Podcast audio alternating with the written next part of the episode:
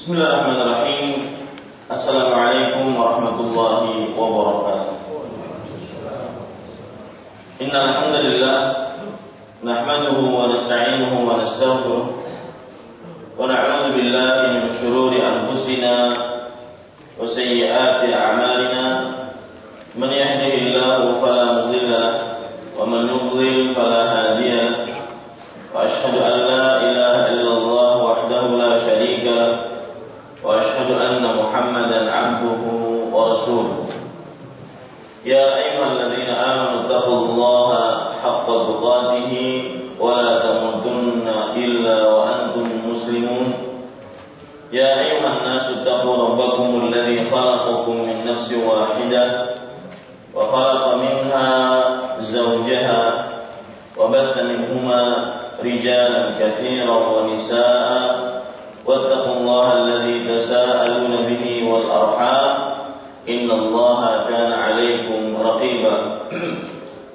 يا أيها الذين آمنوا اتقوا الله وقولوا قولا سديدا يصلح لكم أعمالكم ويغفر لكم ذنوبكم ومن يطع الله ورسوله فقد فاز فوزا عظيما. أما بعد فإن أصدق الحديث كتاب الله وخير الهدي هدي محمد صلى الله عليه وعلى آله وسلم وشر الأمور محدثاتها وكل محدثة بدعة وكل بدعة ضلالة وكل ضلالة في النار.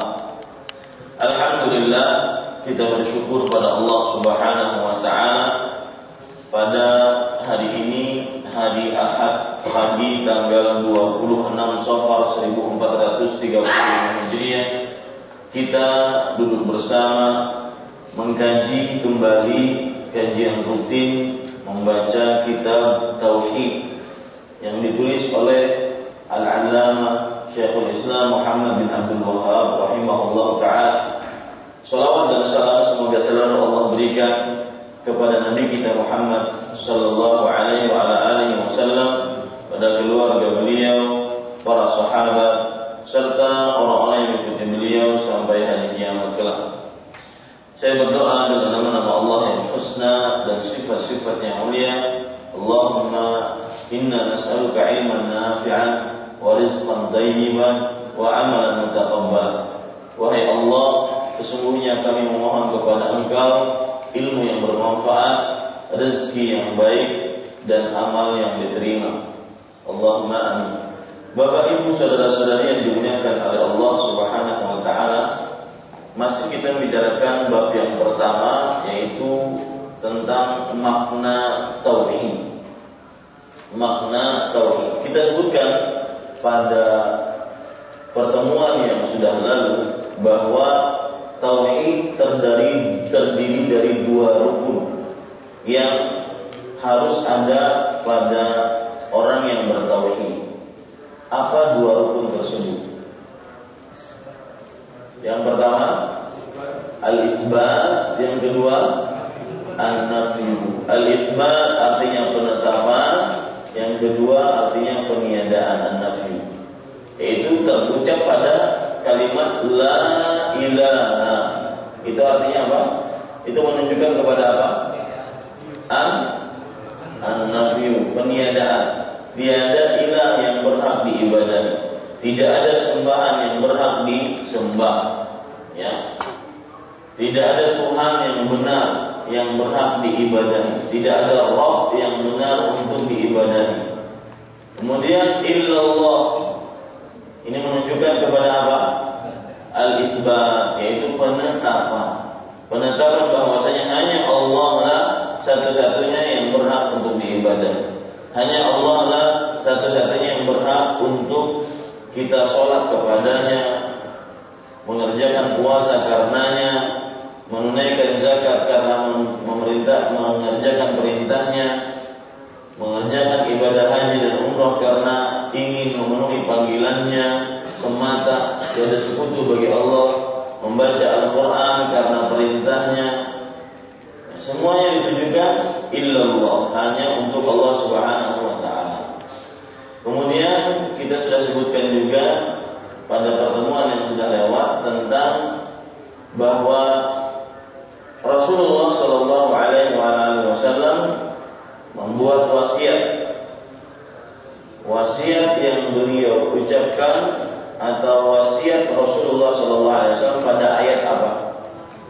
Pada ayat keberapa?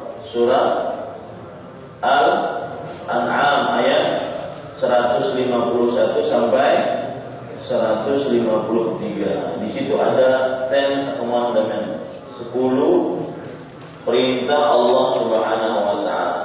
Ya, 10 perintah Allah Subhanahu wa taala yang wajib kita taati. 10 itu apa? Yang pertama.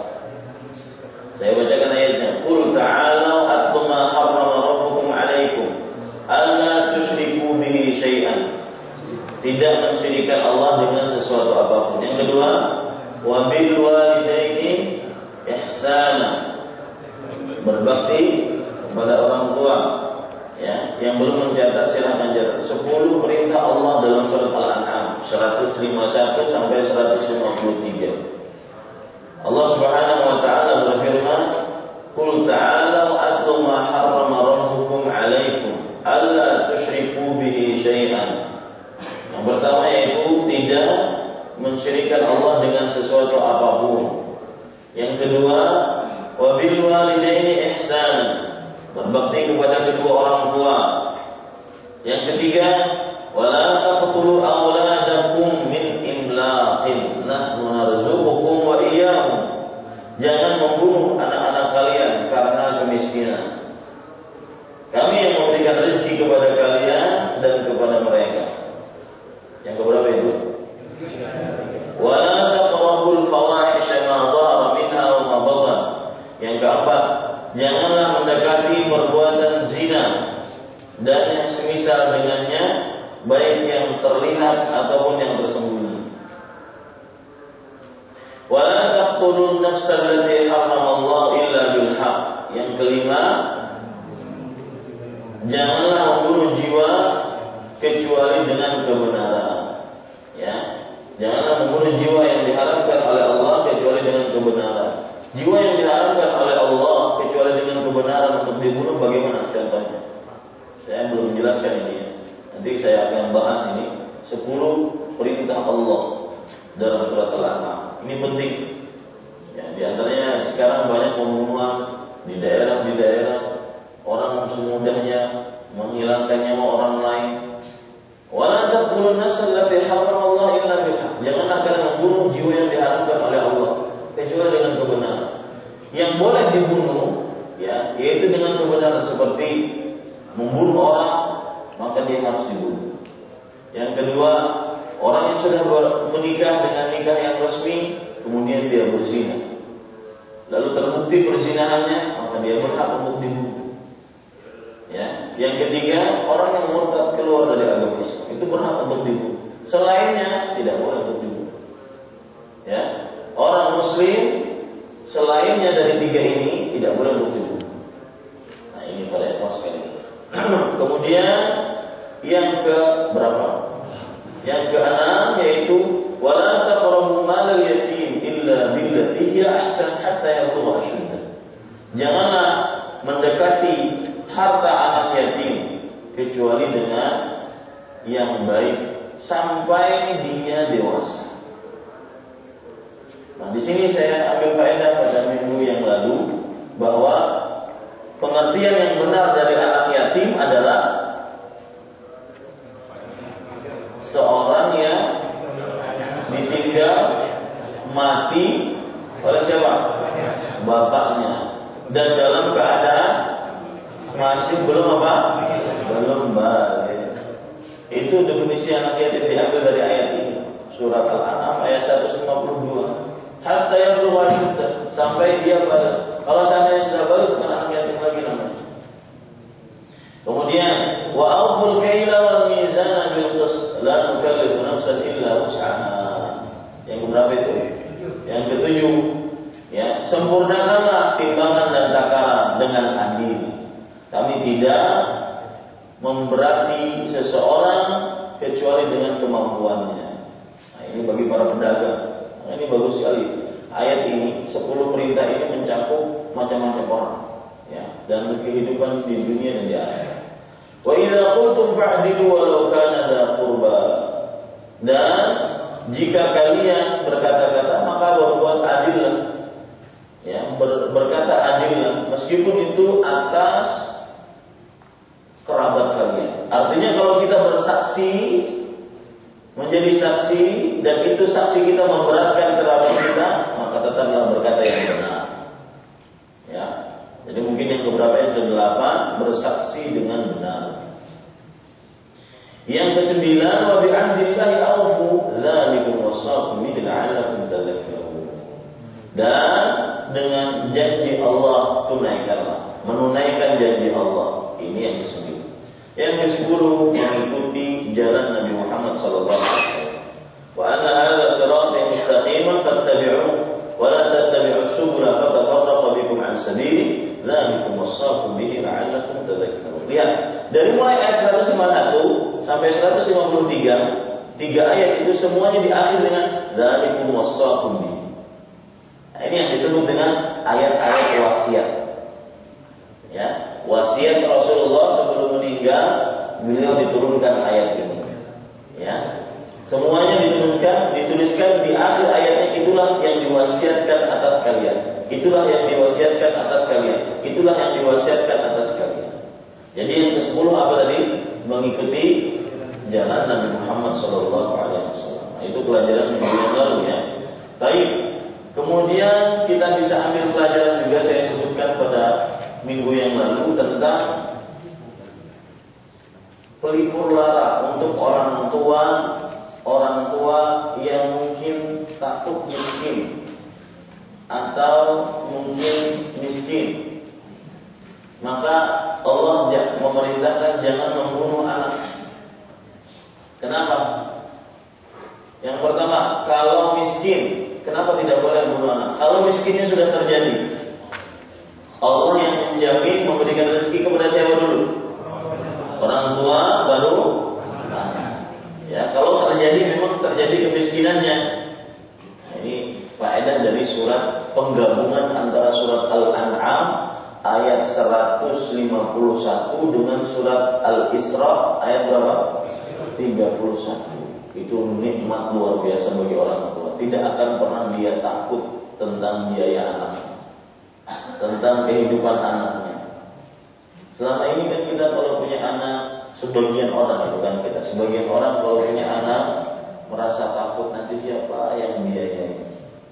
Maka di dalam surat Al-Isra ayat 31 kalau Anda takut miskin, maka ingat anak Anda Allah yang memberi ngasih rezeki dan juga Anda Allah yang memberi rezeki, rezeki kepada Anda.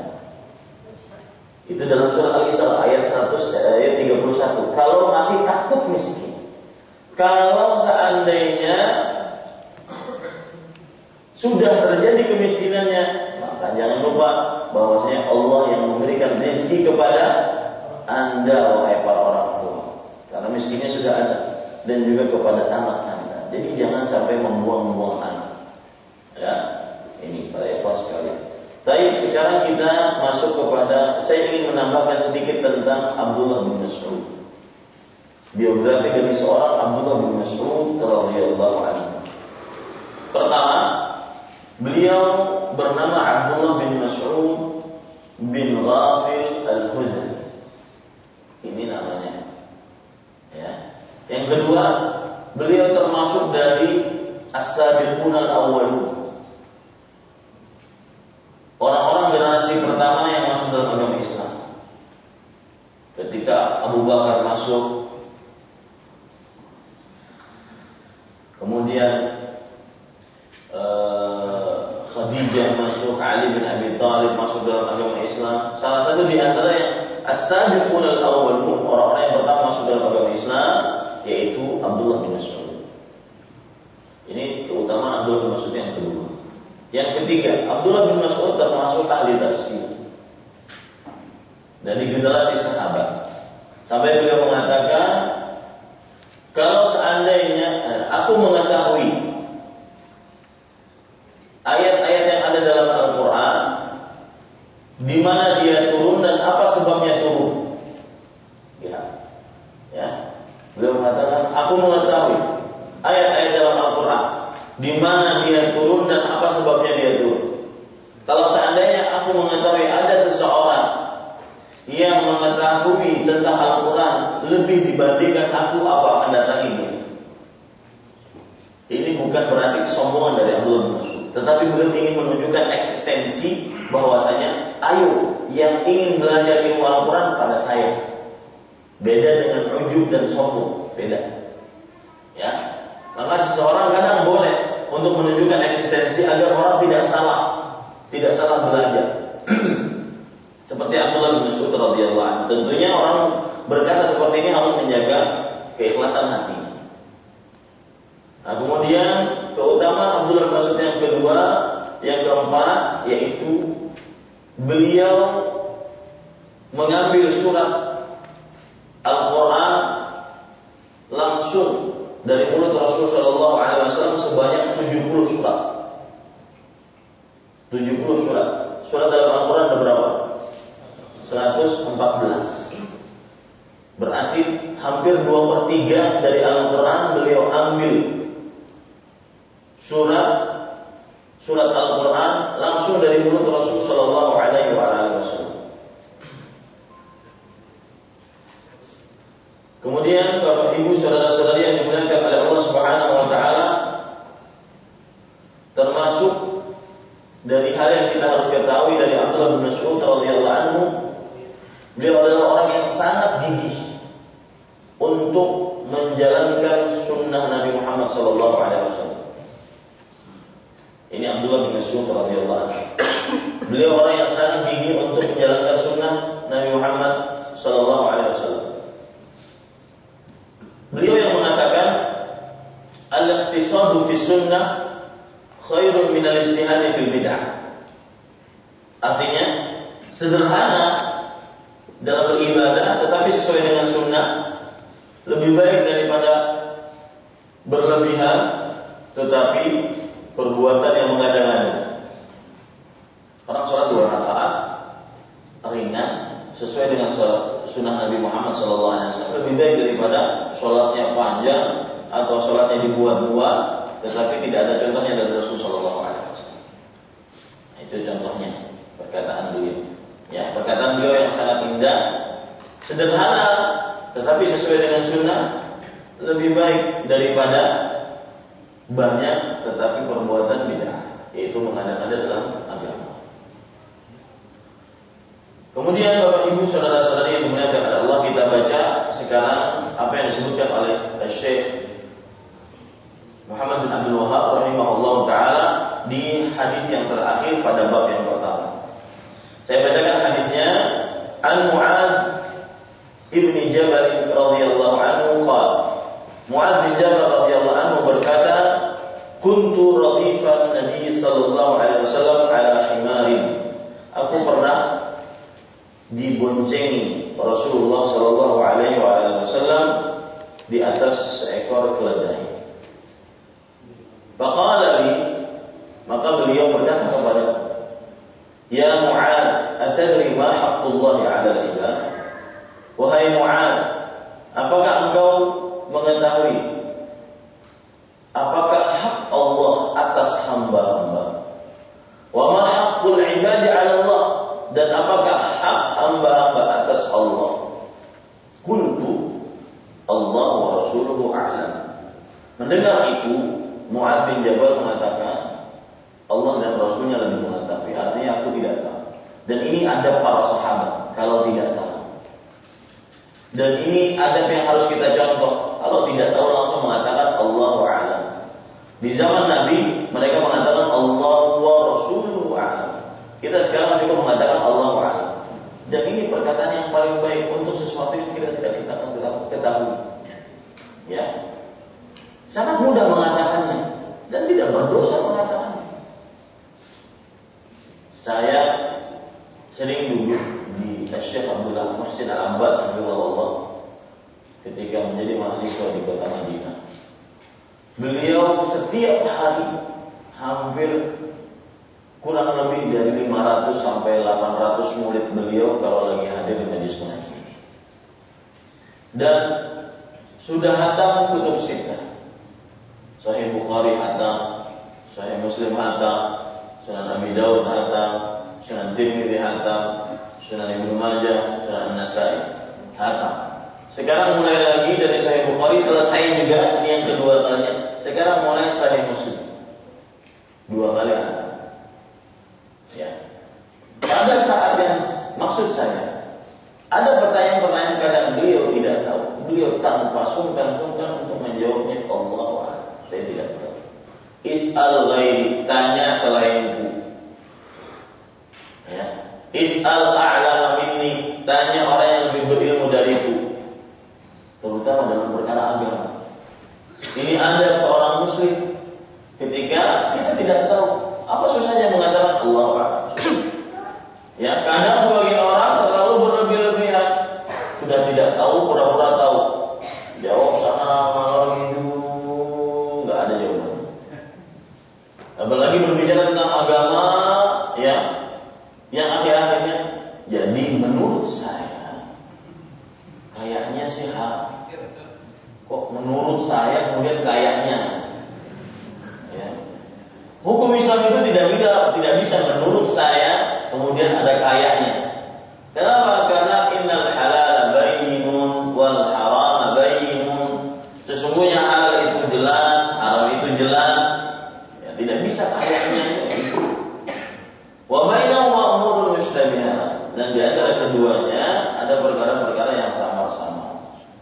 Nah, ini contoh yang harus kita contoh dari para Mencontoh para sahabat itu e, sebuah ke, keberuntungan. Kenapa? Karena mereka orang-orang yang diridhoi oleh Allah Subhanahu wa taala. Mereka mendapat legalitas masuk surga. Allah berfirman dalam Al-Qur'an, "Wa kullan wa'ada Allahu al-husna." Dan setiap dari mereka dijanjikan surga. Ibnu Hazm dalam kitab beliau Al-Muhalla mengatakan, "Hadhihi al-ayah dalatun 'ala anna as-sahabata kulluhum mu'aduna bil jannah." Ini ayat menunjukkan bahwa seluruh para sahabat Nabi radhiyallahu anhu dijanjikan surga. Siapa yang ingin masuk surga? Ya Allah para sahabat. Ya, para sahabat Rasul sallallahu alaihi wasallam. Makanya contohnya begini. Mu'ad bin Jabal ketika ditanya, "Wahai Mu'ad, tahukah engkau hak Allah atas hambanya dan hak hamba terhadap Allah?" Maka beliau menyatakan daripada ngomong salah, Allah Para bahkan para ulama mengatakan eh, qaulu la adri ismul ilm. Ucapan saya tidak tahu itu adalah setengah dari ilmu. Makanya saya pernah menulis artikel panjang tentang belajarlah mengucapkan untuk tidak tahu. Saya tidak tahu. Terutama dalam perkara-perkara agama. Ya, ada cerita menarik lagi. Uh, Al-Ustaz Dr. Muhammad Ahmad Badri Hafizahullah Ta'ala Beliau kalau lagi musim haji di kota Madinah Beliau sengaja pakai sarung, pakai peci hitam Biar bisa membawa dengan jamaah haji Akhirnya nanti kenalan-kenalan Akhirnya jadi sebuah majelis kecil Yang sekarang Alhamdulillah Akhirnya digalakkan lagi majelis-majelis ilmu berbahasa Indonesia Dulunya seperti itu masih kecil. Orang senang. Beliau menjelaskan sebuah ayat berdasarkan tafsir dari tafsir para sahabat. Setelah menjelaskan ayat berdasarkan tafsir para sahabat, ada orang yang. Ustaz, sepertinya ayat yang dimaksud tafsirannya bukan seperti itu menurut saya. Ustaz ini langsung beliau adalah orang yang cekatan, orang yang cerdas. Beliau mengatakan, Pak, pekerjaannya apa Pak? Saya ini Kok bisa bapak naik haji? Saya ini cuma apoteker biasa. Orang yang jual obat, punya apotek, mungkin beberapa apotek. Kayak di sini, kalau ditanya, jualannya apa pak? Oh jualan minyak. Bukan minyak samping jalan, ternyata punya SPBU. Ya. Tapi habis itu, oh gitu ya pak. Menurut bapak ayat tadi tafsirannya nggak seperti itu. Sekarang begini Pak, saya ingin tanya kepada Bapak. Obat sakit kepala Oh karena dia ahlinya, dia ngomong dengan panjang lebar. Kalau sakit kepalanya migrain begini, Ustaz kepalanya ini seperti ini. Obat yang paling manjur adalah ini dan ini dan ini. Dia ngomong Pak Ahli. Kata Ustaz Arifin, menurut saya Pak, apa yang Bapak katakan itu salah. Obat sakit kepala, saya akan beli salah satu obat sakit kepala, kemudian saya campur dengan spray, kemudian nanti saya akan meminumnya dan segala macam. Kata beliau, wah Ustaz, ada-ada aja itu mah mati Ustaz. Nah, begitulah ketika orang ketika berbicara bukan pada ahlinya. Seperti Bapak tadi berbicara tidak pada ahli. Kena tidak? Ya. Ini para ikhwan yang dirahmati oleh Allah Terutama masalah agama orang misalnya sangat sangat lunak sekali untuk berbicara tentang agama iya halal, iya halal, iya makruh, iya begini, tanpa ada tahu dari yang akhir-akhirnya kayaknya sih haram kayak nah, bisa kayaknya hukum Islam. Ya, menurut saya seperti ini tidak bisa. Harus berdasarkan dari Al-Quran dan Sunnah Rasul Shallallahu Alaihi Wasallam. Nah, ini contoh. Kalau kita tidak tahu, eh, sahabat Muhammad bin Jabal radhiyallahu anhu memberitahukan kepada kita, Allahu wa Rasuluhu Allah dan Rasulnya lebih mengetahui. Ya. Kemudian Rasul Shallallahu akhirnya me menjawab. Beliau mengatakan, Hakullah ala ibad an ya'budu wa la yushriku bihi syai'an. Haknya Allah atas hamba-hambanya adalah hamba-hambanya menyembah kepadanya dan tidak mensyirikannya dengan sesuatu apa pun. Itu hak Allah. Dan ini tauhid. Menyembahnya dan tidak mensyirikannya. Lihat. An ya'budu wa la yusyriku.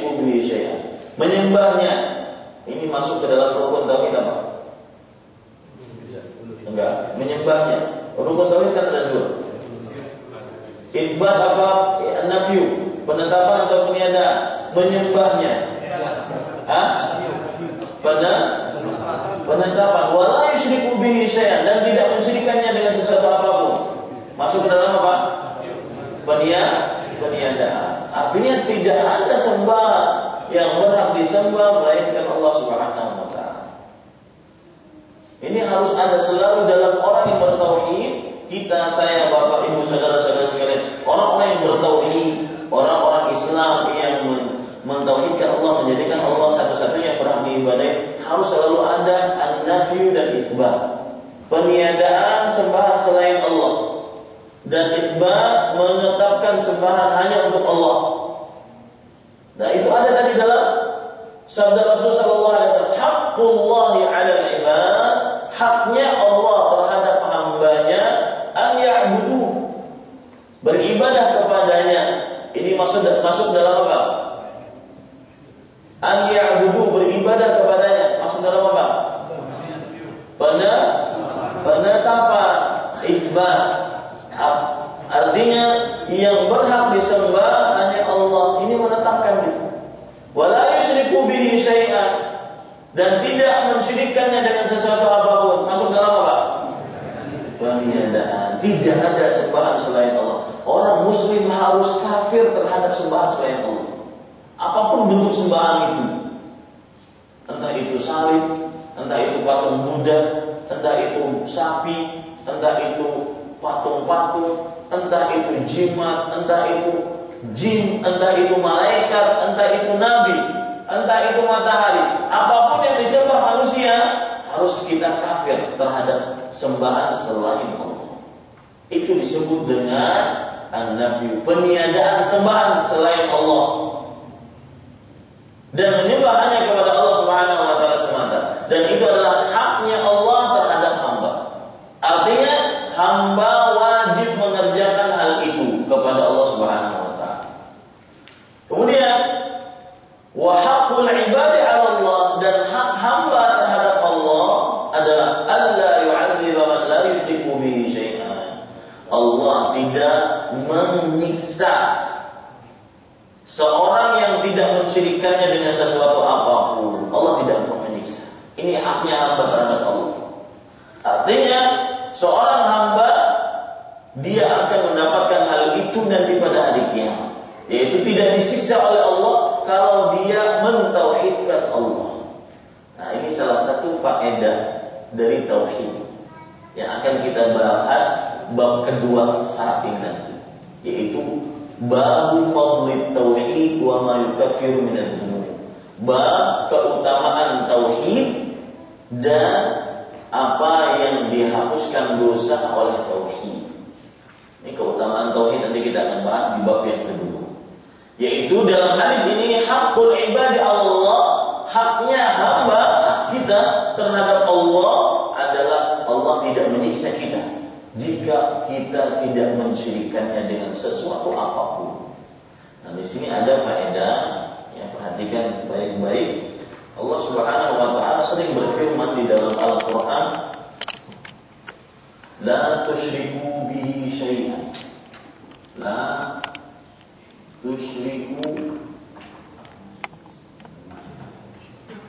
bihi syai'an. Lihat kata-kata syai'an.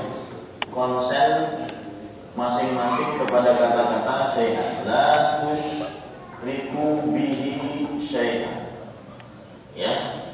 Artinya janganlah kalian mensyirikkan Allah dengan sesuatu syai'an artinya sesuatu. Kaedahnya kaedahnya nanti ditulis ya, nanti saja. Kaedahnya adalah syai'an kalau dalam ilmu nahu termasuk kata yang disebut dengan nakirah. Arti nakirah tidak ada kejelasan. kejelasan. Maka setiap kata nakiro yang tidak ada kejelasan terletak pada redaksi kalimat penafian menunjukkan keumuman. Apa maksudnya? Lihat kata-kata keumuman. Saya ulangi kaidahnya setiap kata nakirah yang terletak pada redaksi peniadaan la tusyriku bihi syai'an atau pelarangan jangan kalian mensyirikannya dengan sesuatu. Ini nakirah sesuatu itu nakirah tidak dijelaskan sesuatunya apa maka nakirah tersebut menunjukkan kepada apa? Keumuman apa maksudnya? Jangan mensyirikan Allah dengan sesuatu apa pun siapa pun apa pun dari benda-benda mati atau benda-benda hidup yang tidak berakal apa pun. Siapa pun dari makhluk-makhluk hidup manusia jin malaikat eh, baik itu malaikat yang paling mulia Jibril alaihissalam baik itu nabi yang termulia Nabi Muhammad SAW tidak boleh disyirikan dengan sesuatu. Ini kaidah yang sering kadang-kadang saya ulang. Nakira, ya, maka saya bisa menjelaskan kalau lagi belajar seperti ini. Kalau lagi kajian umum tidak bisa. Kajian umum itu ya tematik begitu saja. Kadang masuk, habis itu bisa keluar. Tapi kalau kajian ini kita belajar, ya ngaji. Ini yang namanya belajar. Kita akan benar-benar tahu dasar ilmu. Ya begini. Salah satunya adalah syai'an ini dalam bahasa Arab disebut apa? Nakir. Yaitu kata yang tidak ditentukan. Sesuatu itu apa? Kan? Tidak ada penjelasan, tidak ada sebuah penentuan, tidak ada. Ya. Nah, nakirah apabila terletak dalam bentuk penafian atau pelarangan, maka menunjukkan kepada keumuman. Contoh, saya beri contoh la ahada fil masjid.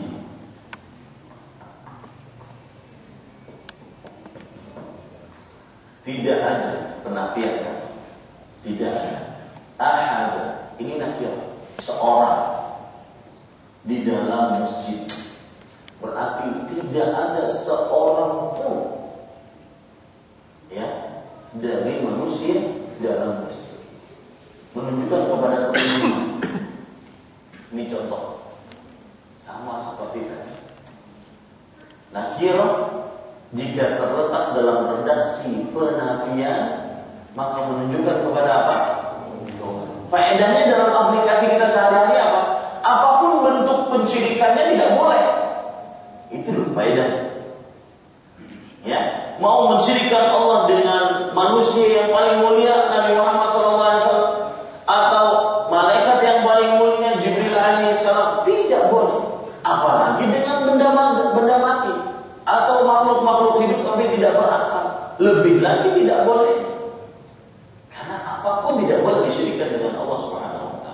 Seperti orang Nasrani mensyirikkan Allah dengan Nabi Isa. Mensyirikkan Allah dengan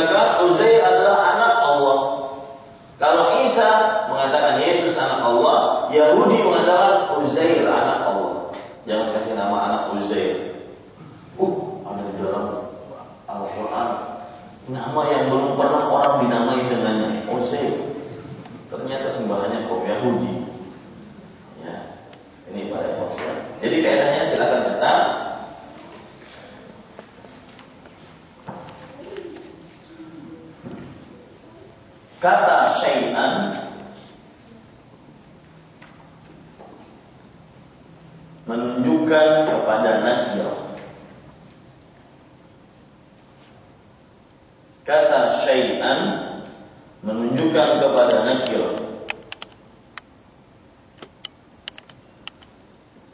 Dan kata nakir jika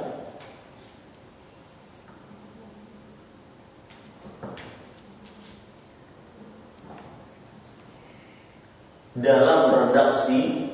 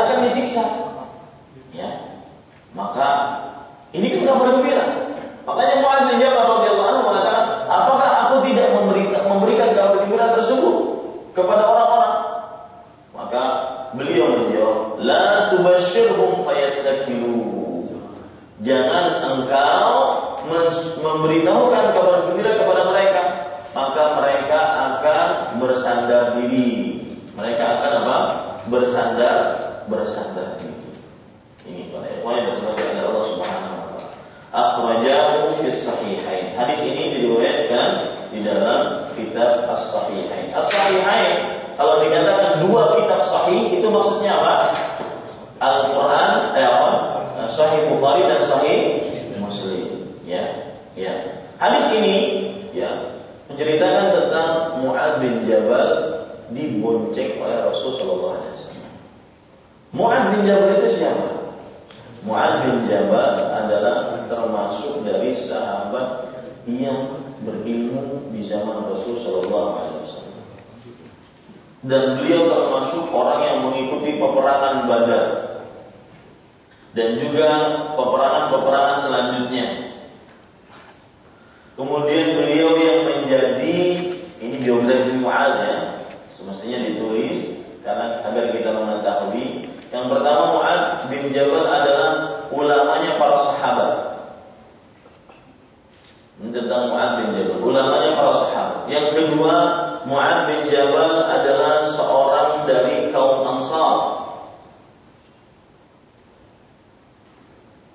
Yang ketiga, Mu'ad bin Jabal orang yang paling paham tentang halal dan haram dari umat ini. Ya, orang yang paling paham tentang halal dan haram dari umat ini adalah Mu'ad bin Jabal.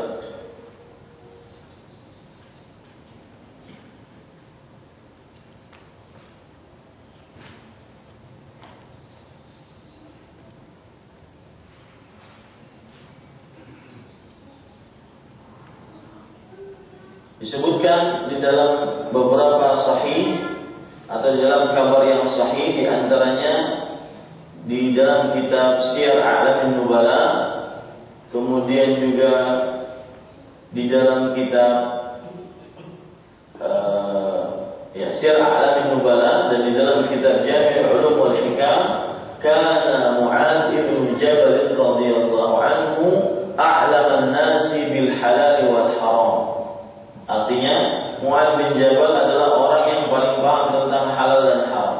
Sudah seberapa itu? Yang ketiga. Yang keempat, Mu'ad bin Jabal termasuk orang yang ikut perang Badar. Apa keutamaan orang perang Badar? Diampuni dosanya. Jadi kalau meninggal di perangan Badar diampuni dosanya, kalau seandainya eh, kalau seandainya tidak meninggal di peperangan Badar, maka apa saja yang dia lakukan setelah perang Badar diampuni dosanya. Enak gak? Enak gak? Tapi itu membuat kita takut. Para sahabat membuat takut. Kalau sebagian manusia sekarang itu, wah enak kalau kita happy happy kita bisa melakukan apa aja. Tapi malah para sahabat diberikan seperti itu kabar gembira seperti itu malah mereka lebih lebih bertakwa kepada Allah Subhanahu karena bisa saja Allah mencabut. Kapan saja Allah mencabut dari dia. Ya, jadi eh, sama ketika Nabi Muhammad SAW meninggal, maka salah satu adab para sahabat kepada Rasulullah SAW tidak ada yang berani menjadi imam di hadapan beliau ketika sholat jenazah. Jadi jenazah beliau itu tidak diimami oleh satu imam oleh para sahabat. Cara cara sholatnya bagaimana? Cara sholatnya jadi kaum muhajirin kumpul dulu. Karena kaum muhajirin lebih utama dari kaum ansar. Kumpul, baru mereka sholat sendiri-sendiri. Datang lagi kaum ansar, kumpul mereka sholat sendiri-sendiri. Nanti datang lagi orang-orang ikut perang badar. Orang-orang ikut perang badar itu berarti kumpulan dari kaum muhajirin kaum ansar. Kumpul lagi, sholat lagi mereka. Ya, Kenapa diutamakan kaum badar, orang yang ikut perang badar? Salah satu keutamanya itu. Yang ikut perang badar, yang meninggal masuk surga. Yang tidak meninggal dan masih hidup, apa pun yang dia kerjakan, ya apa? Diampuni oleh Allah Subhanahu wa taala. Rasulullah SAW dalam sabdanya yang maknanya alam ta'lam anna Allah la yattali'u ala ahli badar. Apakah kamu tidak mengetahui bahwa Allah melihat kepada orang-orang yang ikut peperangan Badar. Maka kata Allah Subhanahu wa taala, "Ya man masyidu faqad ghafarna lakum." Kerjakan sesuka kalian, maka aku telah mengampuni kalian wahai orang-orang yang ikut perang Badar. Enak ya, ikut perang Badar diampuni dosanya. Coba kita hidup di sana. Ya. Jangan jangan bercita-cita seperti itu. Mungkin kalau hidup pada waktu itu kita jadi temannya Abu Ya. Alhamdulillah kita sekarang beriman dan menjadi umat Nabi Muhammad SAW dan berdoa mudah-mudahan sampai akhir hayat kita tetap ada keimanan di dalam hati kita. Allahumma. Nah, pada yang sekalian yang keberapa itu? Yang keempat. Yang kelima, biografi dari uh, Mu'ad bin Jabal. Beliau adalah orang yang menggantikan Rasulullah memimpin kota Madinah ketika menaklukkan kota Mekah. Orang yang menggantikan Rasulullah Shallallahu Alaihi Wasallam memimpin kota Madinah ketika menaklukkan kota Mekah. Jadi ketika menaklukkan kota Mekah kan seluruh sahabat ke sana. Kecuali mungkin uh, para wanita, anak kecil, orang tua yang sakit, seluruh sahabat ke kota Mekah yang jumlahnya sekitar 114 ribu sahabat Rasulullah SAW. Ya, untuk menaklukkan kota Mekah. Pada tahun berapa menaklukkan kota Mekah? Hah? Sembilan bukan, karena sembilan itu hajinya Abu Bakar As-Siddiq. Ya, lihat sejarah, baca, baca sejarah. Penaklukan kota Mekah tahun berapa? PR. Ya, dia tahu kita sejarah Rasulullah SAW. Kata orang tidak kenal maka tidak sayang. Mengaku cinta kepada Rasulullah SAW, tetapi sejarah beliau kita kabur. Ya, ya tahun berapa dari Hijri? Bukan berapa tahun, tahun berapa? Apakah tahun ke-8 Hijriah? Kan penaklukan kota Mekah itu setelah hijrahnya Nabi. Setelah Nabi Muhammad SAW. Tahun 23. Tahun tahun ke-11 aja Nabi sudah meninggal.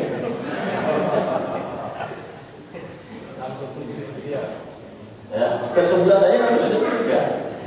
11 Hijriah Nabi sudah meninggal. 23 tahun itu umur beliau umur beliau setelah menjadi nabi dan rasul 23 tahun. Coba lihat, baca buku banyak sekarang. Ya. PR itu Pak. Karena sebagian kaum muslim kadang-kadang mengetahui sejarah orang-orang kafir, mak apa itu? Oh, ya, mengetahui lah sejarah orang-orang kafir, orang-orang yang menurut mereka hebat tahu tahun berapa, tahun berapa. Nah, sejarah Nabi cuma 63 tahun loh sejarahnya. Yang sangat mudah dihafal kan. Ya, penaklukan kota Mekah apa? Ya. Nah, salah satu yang kita bisa ambil yang ada kaitannya dengan Mu'ad bin Jabal, ketika penaklukan kota Mekah, Nabi dan para sahabatnya ke kota Mekah, nah Mu'ad bin Jabal di di kota Madinah. Menjadi siapa? Menjadi pemimpin harus ada yang menjadi pemimpin mengganti Rasulullah SAW. Nah ini keutamaan karena Rasulullah SAW tidak memilih seseorang kecuali dengan dengan bijak dan juga dengan hikmah. Kemudian e, Muad bin Jabal adalah utusan pertama, ya dari dakwah utusan dakwah pertama Rasulullah SAW. Ke negeri mana? Negeri Yaman. Utusan dakwah pertama dari Eh, dakwahnya Rasulullah Sallallahu Alaihi Wasallam ke negeri Yaman. Kemudian biografi selanjutnya tentang Mu'ad bin Jabal, beliau meninggal di kota Syam pada tahun 18 Hijriah. Jadi sekitar berapa tahun sepeninggal Rasulullah Wasallam. Nabi meninggal pada tahun 11 Hijriah. Beliau meninggal pada tahun 18 Hijriah. Tujuh tahun sepeninggal Rasulullah SAW baru Mu'ad bin Jabal Umur beliau 38 tahun. Nah, ini sedikit mengetahui tentang sahabat Rasulullah SAW. Baik, para ikhwan yang dirahmati oleh Allah Subhanahu wa taala, sekarang kita mengambil faedah-faedah yang ada dalam hadis ini. Yang pertama, yang diliburkan. Yang pertama, rendah hatinya Rasulullah Shallallahu Alaihi Wasallam terhadap para sahabat. Dan ini perlu dicontoh, ya.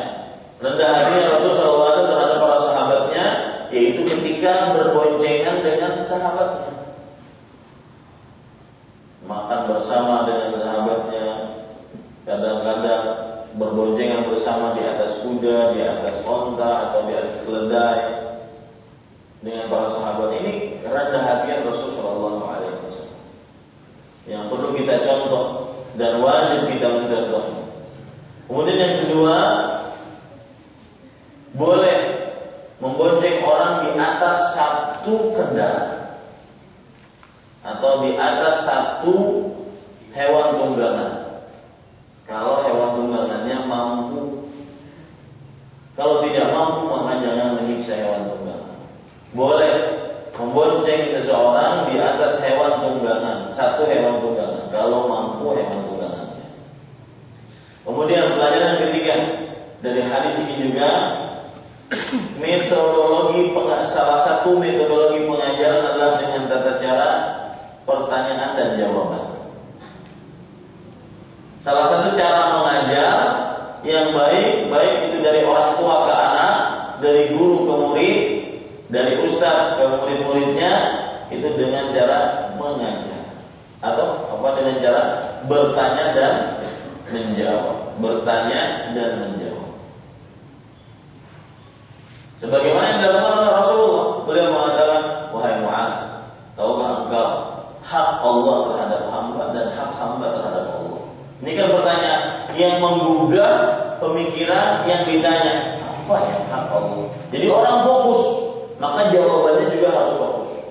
Dan saya ingatkan kepada bapak, ibu-ibu, saudara-saudari yang ingin mendakwah, yang ingin berdakwah harus punya tiga kekuatan. Yang pertama kekuatan ilmu, yang kedua kekuatan niat, niatnya harus benar-benar karena Allah. Yang ketiga kekuatan cara menyampaikan. Bagaimana cara menyampaikan itu penting. Ya, karena cara penyampaian itu yang akan dipahami oleh orang. Kita itu berdakwah bukan pamer hafalan. Ya, hafalan panjang, hafalan banyak, hafalan ayat hadis banyak. Kita itu berdakwah adalah menyampaikan ayat Al-Quran atau hadis Rasul sehingga orang yang disampaikan itu paham. Nah itu dia. Kemudian termasuk pelajaran kita bisa ambil dari hadis ini adalah dianjurkan untuk mengucapkan Allahu a'lam bagi yang tidak tahu. Allahu a'lam.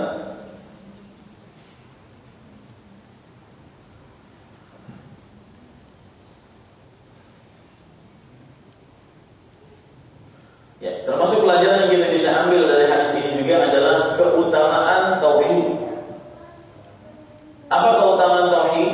Orang yang tidak mensyirikan Allah apa? Tidak akan disiksa oleh Allah Subhanahu wa taala. Nah, ini modal Pak. Jangan pernah mensyirikan Allah jika Anda tidak ingin disiksa oleh Allah Subhanahu wa taala. Jangan pernah bermain-main dengan yang namanya kesyirikan dalam bentuk apa pun, karena sebab apa pun. Sebagian orang di zaman sekarang di masa sempit bukannya kembali kepada Allah. Kalau orang-orang Arab jahiliyah dahulu ketika sempit maka mereka kembali kepada Allah. Mereka mensyirikan Allah hanya dalam keadaan lapang. Coba perhatikan Allah Subhanahu wa taala berfirman dalam Al-Qur'an, "Fa idza raqibu fil fulk da'u Allah mukhlishina lahuddin." Jika mereka di tengah lautan, maka mereka akan berdoa kepada Allah dengan ikhlas hanya kepada Allah Subhanahu wa taala. Itu kalau dalam keadaan masih, sempit. Eh, kalau dalam keadaan sudah sempit. Sebagian orang di zaman sekarang sudah sempit, anak sakit, berbulan-bulan nggak sembuh, ya. Kemudian juga istri juga sakit, ekonomi seret, dalam sempit pokoknya. Eh malah minta kepada selain Allah Subhanahu wa taala. Ini terbalik dengan orang-orang Arab jahiliyah. Bisa-bisa orang-orang Arab jahiliyah lebih bagus dibandingkan orang-orang musyrik di zaman sekarang. Ya. Ini para ikhwah sekalian sudah mati oleh Allah Subhanahu wa taala. Ayat yang saya sebutkan tadi surat Al-Ankabut ayat 65. Fa idza raqibu fil fulk da'u Allah mukhlishina lahu Maka jangan pernah berbuat kesyirikan. Jika Anda ingin tidak disiksa oleh Allah, jangan pernah berbuat kesyirikan kepada Allah Subhanahu wa taala. Bentuk apa pun. Ya, baik dengan jimat, jimat bermacam-macam dengan sekarang lagi tren ya eh, apa menulis jimat menulis eh, tolasim raja-raja di atas piring. Atau pada telur. Nanti penyakitnya dipindahkan ke telur. Ini tidak diperbolehkan dalam agama Islam. Kenapa? Karena yang pertama, tidak ada contohnya dari Rasulullah SAW. Kalau pengobatan itu baik, maka saya akan dilakukan oleh Rasulullah. Yang kedua, menulis ya tulisan-tulisan aneh. Bintang kemudian nanti eh, uh, sin kemudian sod dot dipotong-potong. Ayat Al-Quran itu tidak benar. Tidak ada contohnya dalam Rasulullah dan itu bisa mengakibatkan kepada kesyirikan nanti. Ini para ikhwan dirahmati ada Allah Subhanahu wa taala. Apa pun yang kita dapati maka jangan pernah berbuat kesyirikan. Jika Anda ingin tidak disiksa oleh Allah Subhanahu wa Taala. Kemudian keutamaan selanjutnya adalah boleh menyimpan ilmu untuk sebuah kepentingan sesaat. Boleh menyimpan ilmu untuk sebuah kepentingan. Karena di, di akhir hadis Muad bin Jabal radhiyallahu anhu ditanya oleh Rasulullah sallallahu alaihi wasallam. Eh, apa Muad bin Jabal bertanya kepada Rasulullah sallallahu alaihi wasallam, "Wahai Rasulullah, bolehkah aku beritahukan kabar gembira ini kepada manusia?" Bahwasanya yang tidak mensyirikkan tidak akan disiksa. Artinya apa? Barang siapa yang meninggal di dalam dosa-dosa besar, tetapi dia tidak pernah berbuat kesyirikan kepada Allah, meninggal berzina, meninggal minum meninggal berjudi, meninggal dalam keadaan membunuh, ya, tapi tidak mensyirikan Allah Subhanahu wa taala, maka dijamin tidak akan disiksa oleh Allah. Ini kabar gembira. Ya, maka bolehkah aku kabarkan kabar gembira tersebut kepada orang-orang wahai Rasulullah? Kata Rasulullah, jangan. Maka karena mereka akan bersandar dengan itu. Mereka akan meremehkan maksiat nantinya. Ya, jadi boleh pada waktu itu menyimpan ilmu untuk sebuah masalah agar orang-orang tidak bersandar dan tidak e, terlalu meremehkan maksiat. Karena memang seperti itu. Ya, hakikatnya seperti itu. Yang tidak mensyirikkan Allah tidak akan disiksa oleh Allah Subhanahu wa taala. Minimal tidak akan kekal di dalam neraka. Orang yang masih ada dalam dirinya keimanan meskipun dia melakukan dosa besar dan tidak pernah mensyirikkan Allah, dia akan dikeluarkan dari api neraka dan itu pasti. Makanya ada hadis riwayat Muslim, ada orang yang dikeluarkan dari api neraka dalam keadaan gosong, tubuhnya gosong, dimasukkan dia dalam ke sungai kehidupan, kemudian tubuhnya tumbuh seperti semula, kemudian baru dia dimasukkan ke dalam sumur. Orang yang di dalam hatinya ada secuil kebaikan, tidak pernah mensyirikan Allah, maka pasti dikeluarkan dari api neraka. Wah kalau begitu enak. Kita happy-happy aja di dunia. Yang ninggalin sholat, kemudian minum khamar, berjudi. Maka jawabannya, ya perhatikan. Ada perkataan menarik. Seorang imam. Imam Ibnu Qayyim rahimahullah taala beliau mengatakan perhatikan ini permasalahan. Beliau mengatakan inna saghirata sesungguhnya dosa kecil ma'qillatil haya wa adamil isti'dhar sesungguhnya dosa kecil yang dibarengi tanpa rasa malu melakukannya kemudian tanpa rasa berat terhadap Allah melakukannya dan meremehkan siksa-siksa Allah Subhanahu wa taala. Qad yaqtarimu biha eh, qad yulhaqu bil kabirah maka dosa kecil tersebut bisa dikategorikan sebagai dosa besar.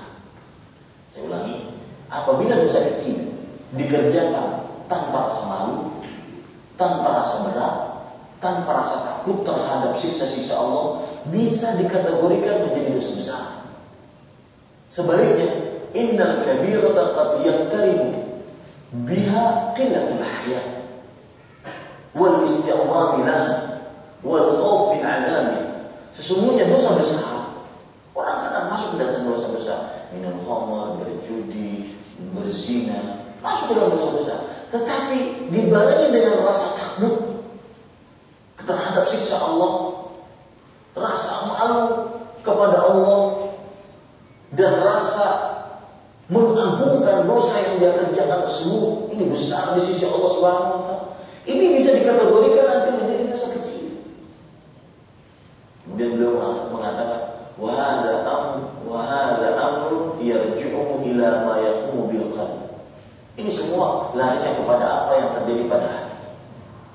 Bagaimana dia ketika melakukan dosa tersebut? Apakah dalam keadaan meremehkan atau dalam keadaan menganggap besar? Ya, sebagian orang ketika melihat atau ketika misalkan ada hak-hak orang lain itu 50 rupiah, 100 ribu rupiah, apa 50 rupiah, apa 100 rupiah, ya. Sebagian orang pernah cerita, sekarang lagi model kalau kembalian itu tidak, tidak dikembalikan. Ya kan? Lagi model, Pak itu hak orang lain. Pernah kejadian orang bercerita bahwanya kembalinya 400 rupiah. Maka orang tersebut bertanya kepada yang menjaga toko, apa nggak ada kembaliannya? Ada sebenarnya kembaliannya, tidak dikembalikan. Yang itu nanti masuk kepada penjaga toko. Paham maksud saya? Tidak boleh. Itu ngambil ngambil hak orang tanpa kebenaran. Meskipun itu sekian remeh, tetapi karena sudah jadi biasa, kemudian tidak ada rasa takut, ya, akhirnya itu bisa dikategorikan nanti menjadi dosa. Hati-hati. Dan itu semuanya kembali kepada hati. Nah, ini para ikhwan yang dirahmati oleh Allah Subhanahu wa taala. Jadi perhatikan hati kita ketika melakukan dosa. Seseorang kan melakukan dosa besar, oke dia melakukan dosa besar, tapi lihat bagaimana dia. Apakah dia merasa malu, merasa berat, merasa takut terhadap sisa Allah, itu menjadikan menjadi dosa kecil. Sebaliknya, orang yang melakukan dosa kecil tetapi meremehkan, kemudian terus-terusan, tidak ada uh, acuh tak acuh dengan dosa kecil tersebut, ada pun mubarak, menjadikan dosa besar. Makanya dari sinilah Anas bin Malik menyatakan, kunna na'uddu fi 'ahdi Rasulullah sallallahu alaihi wasallam min al-mubiqat eh, saya ulangi. Innahu lakum fi a'yunikum adabbu min asy-syah kunna na'udduha fi 'ahdi sallallahu alaihi wasallam sesungguhnya kalian di zaman setelah Rasul sallallahu alaihi wasallam menganggap sesuatu itu remeh. Padahal kami di zaman Rasul sallallahu alaihi wasallam menganggap itu adalah termasuk dosa-dosa besar yang membahayakan manusia dirahmati Allah. Makanya di sini timbul juga perkataan Abdullah bin Mas'ud, orang yang kita pelajari tadi hadis. Beliau mengatakan, "Innal mu'min yadhrubahu karajulin tahta jabal yushiku an yaqa'a Orang beriman melihat dosa-dosanya itu seperti seseorang yang berada di bawah kaki gunung. Kemudian dia takut gunung tersebut runtuh menimpanya. itu dia. Ya rodam bahu karajuli yang tahta jabal yusyiku an yaqa'ali. Seorang seperti di bawah kaki gunung yang dia takut gunung tersebut runtuh menimpanya. Itu orang beriman melihat satu dosa. Adapun orang kafir, orang fajir dan orang kafir, innal fajir yara dhunubahu kalbabin yaqa'u ala anfi fayaf'alu bihi biyadayhi Adapun orang-orang kafir atau orang-orang fajir, orang yang banyak dosa, dia melihat dosa-dosanya seperti dosa-dosanya banyak ya. Dalam bentuk plural, dalam bentuk yang seperti nemplok di mana? Di hidungnya. Lalu dia berbuat dengan tangan seperti itu. Seperti lalat yang nemplok di hidungnya. Tidak ada ada sama sekali rasa takut, acuh tak acuh terhadap dosa tersebut. Tidak ada membesarkan dosa tersebut di hadapan Allah untuk dirinya. Nah, ini bisa menjadikan ya dosa-dosa tersebut bertambah besar. Nah, jadi ya para ikhwan sekalian yang mencari Allah Subhanahu wa taala. Baik, itu kiranya yang bisa kita sampaikan pada kajian kali ini dan sepertinya tidak cukup kita membahas tentang fadlul tauhid wa ma yukaffiru min dzunub. Bab yang kedua, keutamaan tauhid dan apa yang dihapuskan oleh dosa oleh tauhid tersebut. Apa yang baik dari Allah Subhanahu wa taala, apa yang buruk dari saya pribadi. Wassallallahu alaihi Muhammad walhamdulillahi rabbil alamin. Nah. Ada waktu lima menit lagi silakan jika ada yang ingin bertanya. Radio ada.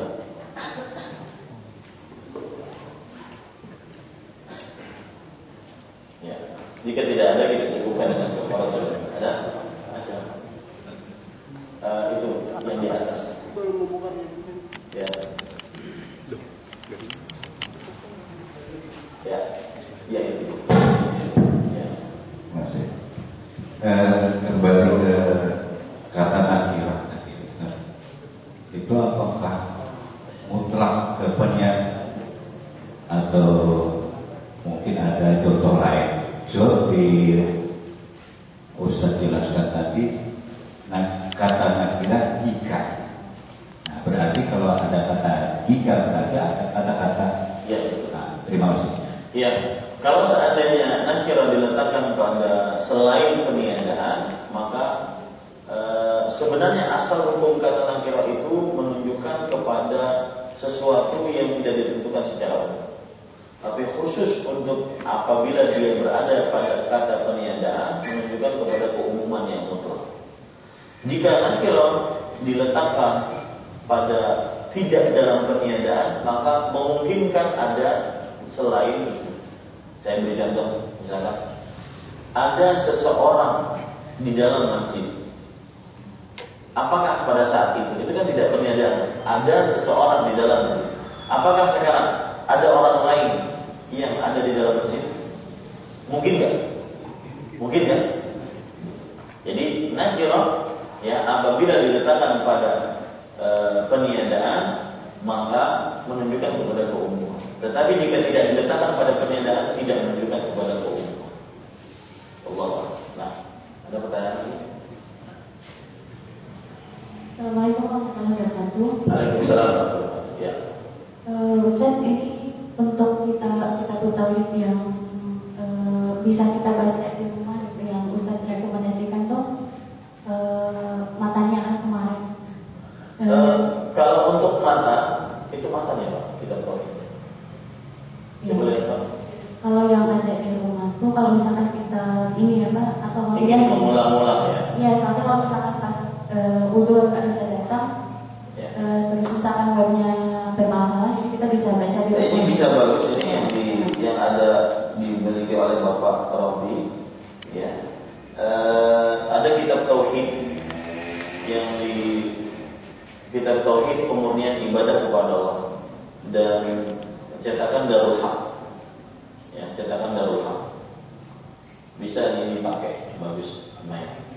Ya, karena ini yang seperti ini yang saya saya inginkan. Beli di mana, Pak?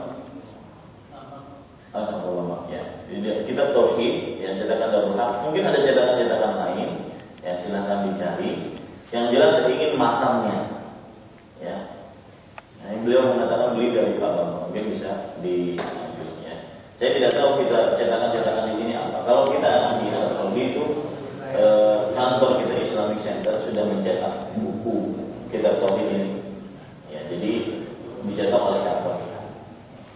Kalau seandainya nanti ada orang yang pulang ke Indonesia, kemudian bawakan buku dari sana, insya Allah kita akan uh, bisa bawakan dan kita bagi ke jemaah.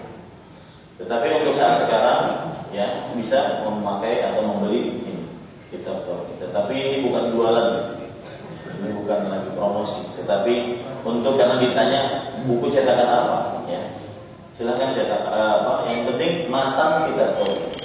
Jadi bisa diulang-ulang nantinya. Kalau untuk syaratnya, syarat itu banyak. Ada yang e, penjelasan ringkas kitab tauhid, ada seperti itu. Yang dikarang oleh e, Syekh Saleh Ali Syekh pengarangnya. Ada lagi e, yang disebut dengan Al-Qaulul Mufid ini agak tebal agak agak berjilid-jilid berapa jilid terjemahannya. Al-Qaulul Mufid mungkin e, aslinya saja dua jilid bahasa Arab mungkin bisa jadi empat jilid karena bahasa Indonesia lebih panjang daripada bahasa Arab. Itu kalau seandainya ingin membaca syarat-syaratnya. Tapi saya sarankan untuk membaca matanya saja dan caranya seperti yang sudah kita jelaskan tadi. Ya, bahwa nah,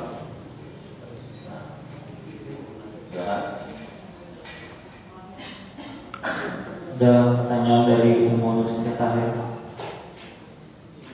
Ustaz, apakah diperbolehkan berinfak dengan dua karena untuk diniatkan untuk si fulan dan juga atas nama kita. Apakah dalam hal ini diperbolehkan? Mohon penjelasannya. Ya ini permasalahannya. Rasulullah Shallallahu Alaihi Wasallam bersabda, wa inna ma likulli imri'in ma nawa. Hadis riwayat Bukhari. Hadis pertama di dalam kitab uh, Al-Arba'in An-Nawawiyah. Dan sesungguhnya setiap orang sesuai dengan apa yang ia niatkan. Kalau seandainya dia niatkan untuk orang lain dan untuk diri sendiri, maka insya Allah sesuai dengan niatnya. Allah. Ya.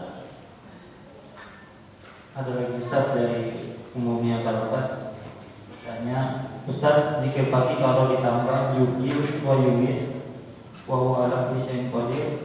Contoh la ilaha illallah wa la ilaha lahu mulku wa lahu hamdu yugi wa yugi wa huwa ala kulli qadir. Bolehkah? Mohon penjelasannya. Ya, yang saya ketahui yugi wa yugi pada zikir yang lain, bukan pada pagi hari. Ya, a'lam. Ada hadis yang memang yugi wa yugi tetapi bukan pada zikir pagi hari dan sore hari. Yang ada yugi wa yugi itu bukan pada zikir sore hari atau pagi hari. La ilaha illallah wahdahu la syarika lah lahul mulku wa lahul hamdu wa huwa ala kulli syai'in qadir. Yugi wa yugi itu di zikir-zikir yang lain. Ya, Pertanyaan kedua dari Nusir terakhir. Ustaz, bagaimanakah hukumnya apabila azan tidak terdengaran oleh kami? Karena di tempat kami suara azan tidak boleh dilantunkan melalui speaker. Dan apakah bagi kami boleh sholat di rumah bagi lelaki? saya ulangi. Ini pertanyaan-pertanyaan dari eh, ibu-ibu yang tinggal di Australia. Mereka mengikuti kajian di sana. Bagaimanakah hukumnya apabila azan tidak terdengaran oleh kami? Karena di tempat kami suara azan tidak boleh dilantunkan melalui speaker. Dan apakah bagi kami boleh sholat di rumah bagi lelaki? Iya. Kalau seandainya ada ya tidak terdengar karena speakernya mungkin tidak terdengar, tetapi kita tahu ada masjid yang mengerjakan sholat berjamaah, maka tetap berjamaah. Ya, karena itu permasalahan speaker saja. Apalagi masjidnya mungkin bisa di, di, dijangkau dengan alat transportasi yang mudah, mobil, motor, ya maka silahkan pergi ke masjid. Ya, karena hal itu diwajibkan untuk laki-laki. Memang ada hadis yang menunjukkan bahwasanya tidak ada sholat berjamaah bagi yang tidak mendengar azan. Ya, tidak ada sholat berjamaah bagi yang mendengar azan. Mereka yang tinggal di minoritas, kadang-kadang azannya itu tidak boleh keluar. Mereka harus azan dalam saja. Bahkan itu terjadi di camp-camp yang di dalamnya orang-orang kafir dan itu di negara Arab Saudi. Mereka tidak diperbolehkan sebagai bentuk toleransi kepada orang-orang kafir tersebut tidak diperbolehkan anda keluar itu di Arab Saudi. Harusnya azan dalam saja kata mereka. Karena mengganggu kami. Kami toleransinya oke lah di dalam juga nggak apa-apa. Padahal di tengah-tengah Arab itu, ya, itu toleransi Islam.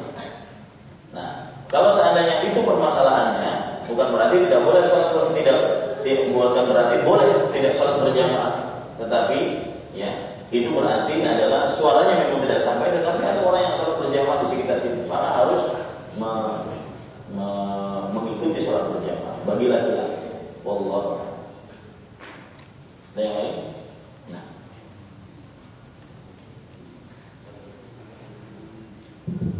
Mujahir itu siapa Ustaz? Uzair. Uzair itu persis seperti ada yang mengatakan bahwa Uzair itu ada adalah nabi. Ada yang mengatakan dia adalah orang saleh. Yang jelas dia dijadikan oleh kaum Yahudi sebagai anak Tuhan. Dianggap sebagai apa? Anak Tuhan. Mungkin baru mendengar ya. Allah Subhanahu wa taala berfirman di dalam Al-Qur'an, "Wa qalat al-yahudu Uzair ibnullah." Ya, kaum Yahudi mengatakan Uzair adalah anak Allah Subhanahu wa taala. Itu disebutkan oleh Allah dalam surat At-Taubah ayat 30 ya. Surat at-taubah ayat 30 nah Allah. Cukup kiranya kita cukupkan dengan kafarat majlis. Subhanallah bihamdika. Asyhadu an la ilaha illa anta astaghfiruka wa atubu ilaik. Sallallahu alaihi Muhammad walhamdulillahi rabbil alamin. Wassalamualaikum warahmatullahi wabarakatuh.